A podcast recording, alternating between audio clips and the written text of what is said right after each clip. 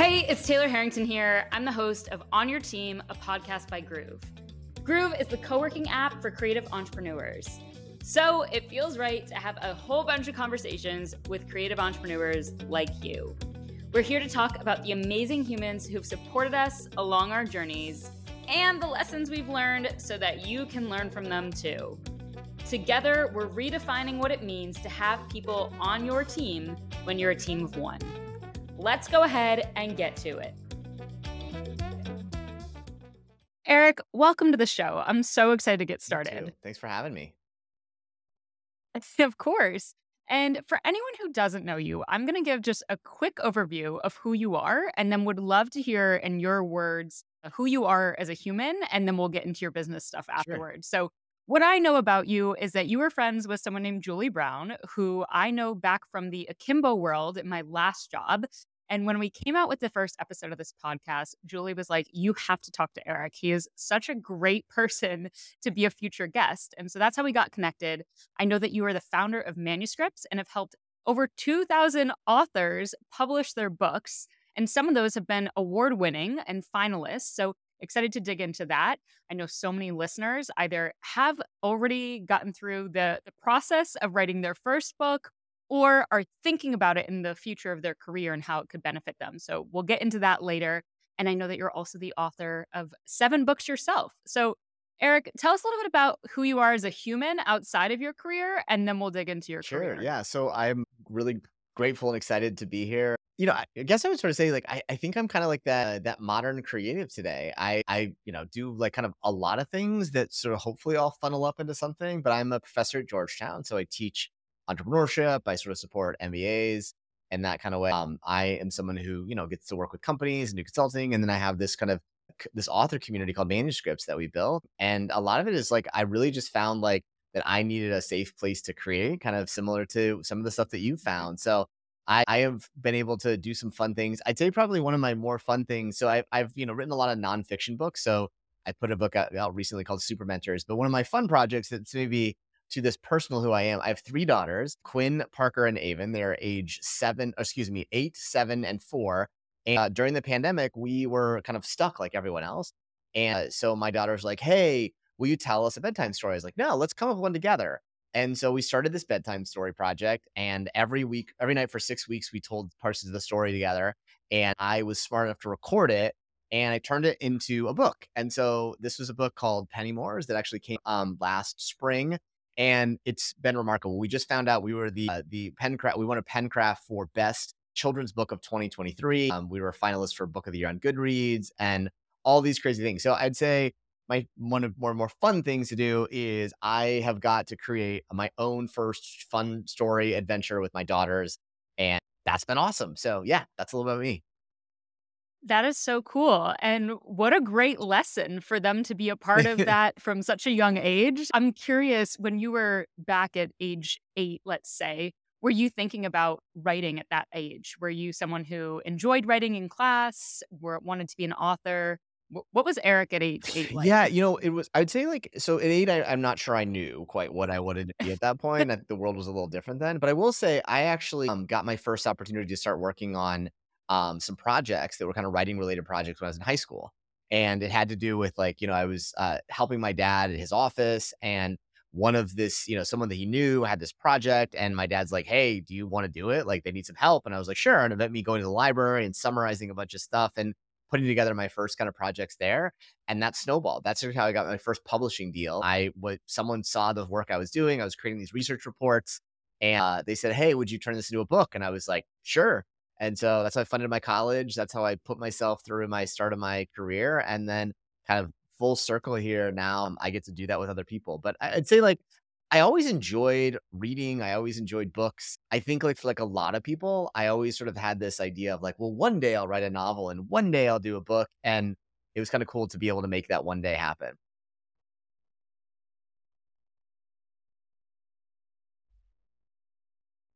Eric, I think you I lost you at the oh. end there. You said one day I'll, one one day I'll, I'll write a novel, and then yeah, I lost and, the last. And I was excited to go make be able to make that happen, which is kind of cool. Yeah, that is that is so cool. And it's eh, and I love that you said that you're this professor of um, entrepreneurship. I studied entrepreneurship as one of my minors back in college. I went to Penn State and just loved the startup community that they had there. And so many of my entrepreneurship professors are the ones that made the biggest impact on me because really the gift that they gave me was like this runway to explore yeah. in my classes and not have to follow a rubric. I'm curious, you know, in the classes that you've taught, what has been one of the projects that you've just loved gifting to those college students and seeing what do they do with it? Well, that's actually the origin story of this book community that I created called Manuscripts. And so uh, this is interesting. So I, um, so you know, I got the chance to sort of like teach at a university that I wasn't smart enough to get into. So that was kind of a cool thing to do. And so I was teaching entrepreneurship, and I'd, I'd worked with Steve Blank, who's kind of one of the godfathers of the the startup movement. And and so I came to Georgetown. I started teaching. I was teaching this undergraduate class, and it was really fun but I found it to be very unfulfilling. And the reason was is that most people weren't going on to start companies. They'd take the class, and the end of it, they'd kind of like disappear. And so I uh, sort of found myself like feeling like frustrated. I was like, we're doing all this stuff, but it's not leading to something. So I decided about three weeks before the class was about to begin that I was going to do something crazy. And I I had written two books when I was in my 20s that were transformative for me. So I said it was a very like entrepreneurial experience. What if I just made all my students write a book? And so that was the start. I didn't know how. I took my syllabus, which was like how to start a company, and I pushed Control F and I replaced each instance of the word book with startup, or excuse me, with startup with book. And that was what it was. And it was interesting. Like when I walked into class that first semester uh, to do this one, um, I remember I was very nervous to sort of think like, this seems like it could be a really bad idea, but I was going to try it anyways because I sort of felt like, what, what's there to lose? Um, you know. And so when I uh, when I told the class this one, I remember very vividly, like, all right, so this is an entrepreneurship class, but your project is you're going to write a book. And I remember after like a few minutes of that sinking in for students, all the students took out their phones and started like kind of frantically kind of typing on it, but smiling. And I thought to myself, like, oh, this is a good sign. I'm connecting with them, not what was happening. They were seeing how many days left they had to drop the class. And so it was not going very well. But what was interesting is at the end of that first class, I told them all the same thing. I was like, listen, I know this is crazy, but if you are committed to give it a try, I'll help you do it. And and I said, if you decide to drop the class, just don't tell the dean. That's kind of what my answer was. So a week went by and I came back to class the next week, fully assuming that like there'd be a handful of students left. And I got to class a little late because I was stuck in traffic. And when I got there, the classroom, there was people on the outside of the class. And I thought to myself, oh God, this is a bad sign. Like someone told people, like, when I walked into the class and realized that the class had tripled in size that week. They'd actually told all their friends and they'd come together to do this. And in that moment, I realized like two very important things. Number one, I realized that that humans want to do hard things. We want to do things that matter, things that mean something to us and we don't want to do it alone. And so that's really the core that sort of defined the last eight years for me is I realized that my job is to help people do hard, meaningful things, but not do it alone. And that's really kind of like what, what I sort of say has been crazy. And for me, that's sort of what led me on this crazy journey. This class that I created at Georgetown was named the most innovative class of the year. I was named the most uh, the sort of the best entrepreneurial educator of the year. I won twice. Twice I was named the entrepreneurial ed- educator of the year at Georgetown. Um, and I think a lot of it was because I realized that not everyone needs to start a company, but everyone should start a project. And for me, one of the best projects that we can do is a book. And I'm I'm sort of fortunate to get to do that. And I've helped a lot of people go on that journey. So that's kind of how an entrepreneurship class has led to this crazy thing. Because we thought, like, what if you tra- treated your book like an entrepreneurial endeavor? And here we are with a crazy story. That is the best story. I love that. And it's just so cool to hear not only like the excitement from those students of wanting to tell the others, but also like people following through. I think one of the hardest things, and I, Josh, our CEO at Groove, actually sent me a cartoon on this earlier today. It was like, it was like two, it was two different lines and people who were sitting at booths, booths. And one of them said, uh, like people who are hungry to do the hard thing and then it was like people who actually will do the hard yeah. thing. And the line for the people hungry to do the hard thing is much, much longer. Yep. And I think that's the the thing is you saw the commitment that not only were people then hungry, but I'm assuming you had quite the class that continued on throughout that semester, given the reputation that that class then led on to to have. So it's really interesting being able to reach someone in that moment of hmm, I think I want to do a hard thing, and then helping them see the possibility of I actually can create structure and accountability and community around hmm that to stick with Yeah. them because, like you said, that's such a hard part. Yeah, and I think I'll I'll actually sort of I actually think that that cartoon gets it wrong. I think that's the problem, Oh, okay. is that I think that people believe that it's just hard work. If I just sit down and work hard, this thing will happen. And what I'll tell you is hmm that I think that a lot of what it is, is that really what we need is someone to basically tell us what is the work we need to do. It doesn't necessarily have to be hard.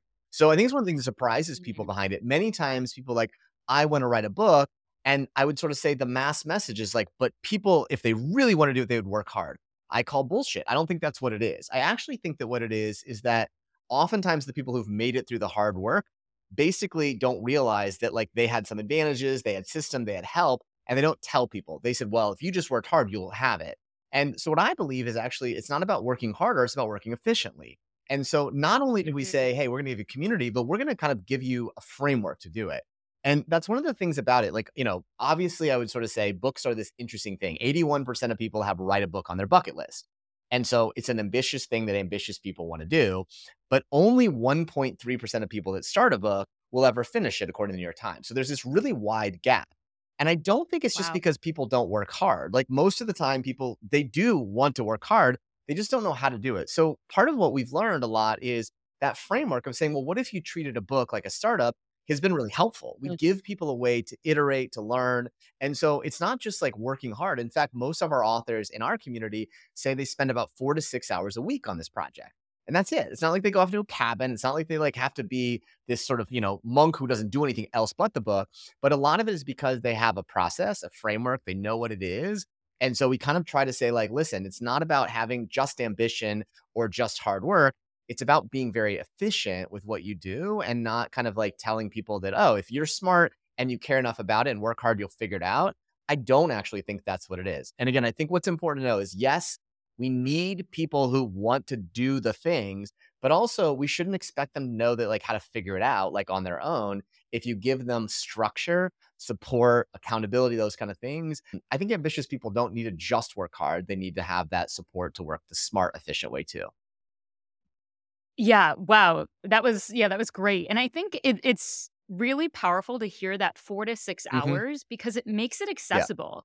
It makes someone say, "Oh, four to six hours. What am I doing during the week that is already taking up four to six hours?" When we were when I worked at my last job at Akimbo, uh, you know, the altMBA was our flagship workshop that folks would do, and mm, when we would talk about how many hours it would take as a team, you know, internally, we would talk about like who are our competitors that we're marketing altMBA to? And we always would go back to Yeah. Netflix because that's how people are spending their time. And if they were to make a different choice, then they could use those hours towards, you know, the, the four weeks of really doubling down and getting to make that progress. So four to six hours is something that for me, I'm like, oh, I could do four to six hours. And I think that, like you said, it's about working efficiently. Yeah. Very cool. Nice. Yeah, I'm curious, you know, so here you are, you're you've got this community around you of I'm sure a lot of creative humans, many folks that are taking the manuscript workshops, I'm guessing are humans that are doing things on their own. Is that true? You mean in terms of like, uh, you know, I think that like, are there people who are before this coming in and doing things on their own or, or, or Good question. I mean, like are most people people that own their own companies or they are people who don't own their own yeah, it's actually an interesting balance of it. I, think that what I would sort of say is most of the people, so most of our community are people who are, um, you know, they're coaches, consultants, speaker, you know, they're Mhm. knowledgeable, they're thought leaders, they're executives, or they're people who see this as part of their transition. And I think that's really what it is, is oftentimes like, yeah, listen, like I've got this stuff that I do and I've been doing some mentoring, but I'd like to build a business around it. And so it's a lot of what we talk about, you know, where our philosophy here is that we're not launching books, we're launching authors, in particular modern authors, people who want to use their book to get on more stages, to do more talks, workshops. You know, maybe they want to get paid as a consultant or maybe they want coaching clients. So I think a lot of the people in our community see the book as a tool, no matter what that Mhm. tool may be for. Uh, and that's where I think a lot of it too comes into is like, again, I, I think that you see people who say, I want to create a book the question is not always explicitly why, right? I think people don't always answer that question. And I think part of what I've learned behind it is that there is something incredibly powerful about that book, right? We said that like 98% of people that start a book won't finish it.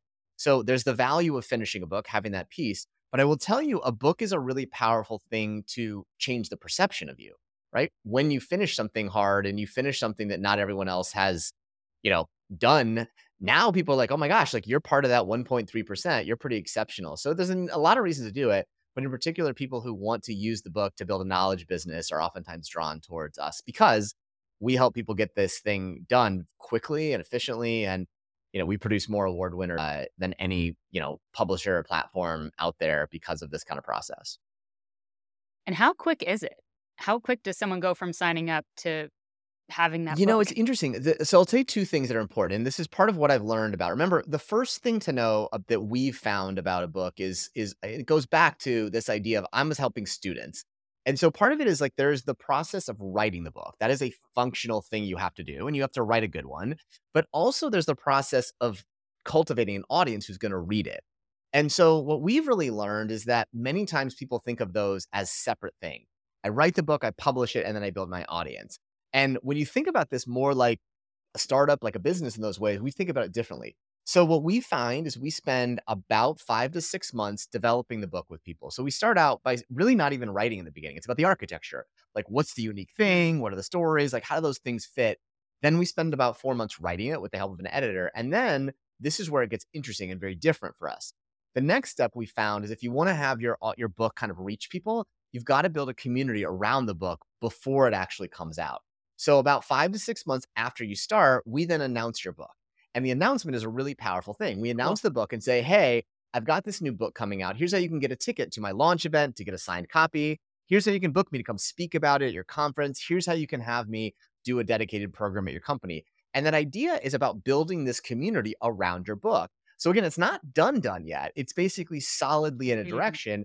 But now what happens when you build this early community? They become your early readers. They get to read it, give you feedback on it, vote on your covers, get their name in the book, number one. But number two, this is what gets really interesting from an outcome standpoint. Authors that do this, number one, now they have a fan base. What we find is these beta readers, on average, tell three to five more people to read the book or have you come to their company or go on their podcast. It creates this word of mouth evangelism. But the second thing is, this is all something very important. And I think it's something that most authors don't understand. Because we pre sell the book, we use those proceeds to help authors fund cover designers, editors, layout. So every author in our community owns 100% of their book.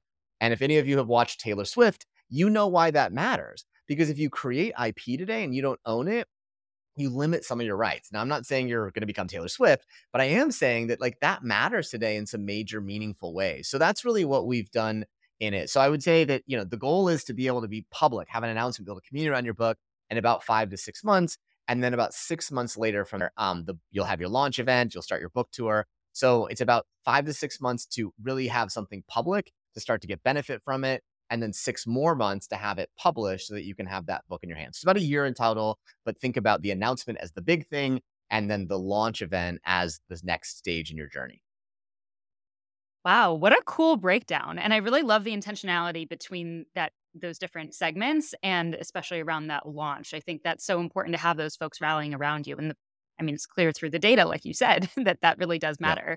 I'm curious, you know, on your entrepreneurial journey, as you have started your own thing, who is one creative entrepreneur that you know well and has made a big impact on you? Tell us a little bit about who that human is. And if you can kind of bundle in one lesson that you've learned from them that maybe listeners can learn from as well? Yeah, so so I would sort of say the person that I would point to is a guy named Steve Blank. And so for those of you who are entrepreneurs in the group, uh, you probably know Steve's work. He's the godfather of the lean startup movement.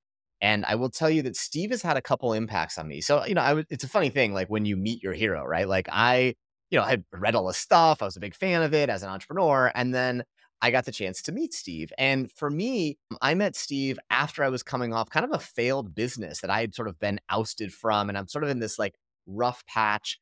And, uh, and I'd casually met Steve before. And Steve said, Hey, why don't you come down the ranch? You know, I'd love to get to know you better. Now, he didn't know that I was going through all this stuff, but he was very kind to offer to um, spend a little time with me. First up, I was late. Like I got stuck in traffic. I was late for it. I show up and still he made time for me. And we had this conversation. I remember like you know, I had this all this stuff in my head that I was going to tell Steve Blank, help me figure out what to do. Like, and he's like, basically, that's not what he cared about. He just wanted to know me, like what was going on. And I remember at the end of it, I was like kind of looking for this wisdom. And he's like, you know, we should work on something together. And I was like, but that's not, I wanted your advice, like your wisdom. He's like, no, we'll work on something together. And that was kind of it. He put me in my car and I went off. And I was like, well, that didn't go like I planned. And uh, here's this guy that I admire and, and like didn't do what I thought, which is he's going to give me advice and tell me what to do next. Instead, he's like, we should probably like work on something together. Well, Steve knew a lot more than I did. And that what he knew is that I needed a project. I needed something and I needed a way to learn with someone. So Steve brought me in and said, why don't we kind of develop this course together and launch it? And that's what we did. And frankly, like Steve put me to work in a really good, honest way. But basically, I volunteered to kind of follow Steve around. He brought me to teach at different places. We got to launch something together at like a hundred different, you know, accelerators and communities. And in that moment, I learned something really powerful is that projects are how we build relationships and also how we grow. And that was really where I understood the power of modern mentorship. Steve wasn't about giving me advice of what to do, he was about giving me an opportunity.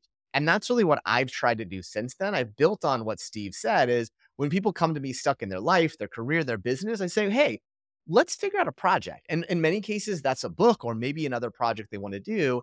But I learned that like projects are the powerful way to learn something about ourselves. But number two, have something we can demonstrate what we've learned. So Steve really did change my life. Um, and, and I think in a lot of ways, I would sort of say it was one of those very, very thoughtful things that Steve knew a lot more that of what I needed versus I did. And, and as I told him, I've been super fortunate to sort of pay it forward. And hopefully now, you know, several thousands of people have uh, benefited from that one. But I will say, like, what I learned from Steve really has colored what I try to do now with books as the ultimate project that kind of transforms people's lives. That's so cool. And I love that that development of relationship over time. Uh, yeah, that's that's really sweet. And I think it's also interesting just, you know, to hear how is sometimes it's about what someone else sees in, in you that maybe you don't yet mm-hmm. see. Mm-hmm. I think for me, one of the biggest gifts of my career has been having a couple of people who have given me the gift of a runway and just basically said like, "Hey, here's the runway in front of you. Go do something with it." And it's like, "Oh, that's actually what I needed to hear versus the answer to my mm-hmm. question." so, um, yeah, that's that's really cool. And maybe who is another entrepreneur that you have admired from afar that you don't know as well as you know Steve at this point? Someone who either is an author or uh, someone whose newsletter you follow, someone on social media you look at. Who who is that person, and what have you learned? Yeah, I mean, I'll I'll say someone who I I really have. I think probably not a surprise to people, but I love Alex Hormozi, and I love Alex because I think that what he really demonstrates is the power of content as a tool for us to sort of in some ways stack the deck in our favor. And I, I think like when you look, if you want to study someone that I think is really understands the power of giving content to the world, it's Alex. I mean, Alex has said like I've invested you know millions of dollars in these books and these launches, and I'm doing it because I'm playing the long game. So I, he's someone I really like, and I think for anyone who's thinking about creating something, um, what I think is so important is Alex thinks equally about the content itself and the audience, and he's someone that I think if you really want to understand how to use signature content today to establish ourselves, follow him, watch what he did with his book, and it'll change the entire way you see how you wind up using signature content to create it. And I call what Alex has figured out how to do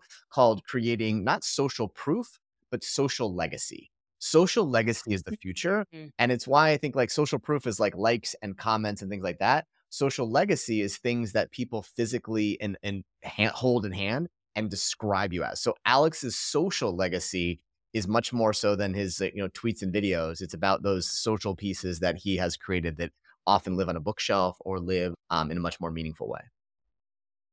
Wow, very cool. And what does your online content that you're creating look like these days? So I, I think a lot about long form content. So I would say I I'm constantly writing a book. I believe that like it's part of what I do is I believe in this idea of like releasing signature content every year. So I'm putting out, you know, sort of books in that way. Um, but I think a lot about long form things. So I try to put pieces together that are thousands or, you know, of words and usually break them down into smaller pieces. So that's really how I, I think about it. I think that the more you can have something that is big and meaningful and meaty and then break it down into smaller ways, the better. Um, because I think sometimes people imagine like, you know, people are going to discover me through my book. They're going to discover you from all the smaller pieces that then lead to the book. So I think about it from small form. Con- so it takes build long form, deep signature content, break it down to smaller pieces, and know that that's how people will discover um, the bigger pieces about you. Great. Yeah. It's like tasting a little appetizer before you get the yep. full meal. cool. Eric, this was so great. How can listeners follow your work and check you out after listening to this episode? Yeah. I mean, listen, I think the first thing I'll say is, you know, I'm always happy to talk to people who are finding themselves wanting to create, right? And so if you want to create a book, um, if you, you know, feel free to reach out to me. Um, I'll give you the link so you can sort of share it with uh, one well. I, I always believe that oftentimes what I what that most people need is what I got. Steve Blank spent 15 minutes with me and changed my trajectory. So I make it my mission to spend 15 minutes with anyone who needs in those ways to talk about how they could do it uh, in that way. So certainly help you do that one. Manuscripts.com is kind of the the community that we run. We run these programs really throughout the year. And then, yeah, I mean, I think like I'm I'm pretty easy to find. Thankfully, my name, my last name is spelled weird, so I'm the only one that like pops up in most things. But I use LinkedIn, I use Twitter, I use Instagram, I use TikTok wherever I can. And I have books that are out there too. So follow along and I'd love to be a part of your journey. Amazing. Well, thanks for being a part of ours. I really appreciate it. And once again, shout out to Julie for the recommendation. So thanks, Eric. Hey, it's me again. Thanks so much for taking some time out of your day for this conversation. If you're feeling inspired after today's episode, I invite you to thank someone who's made a big difference for you send them a note or give them a shout out on social media. It would make my day and probably theirs too. If you want to start grooving, visit groove.ooo, like out of office, to co work with some of the cool guests on this show and other creative entrepreneurs like them. If you liked this episode, spread the word and be sure to tag at Groove Co-working so we can give you some love back.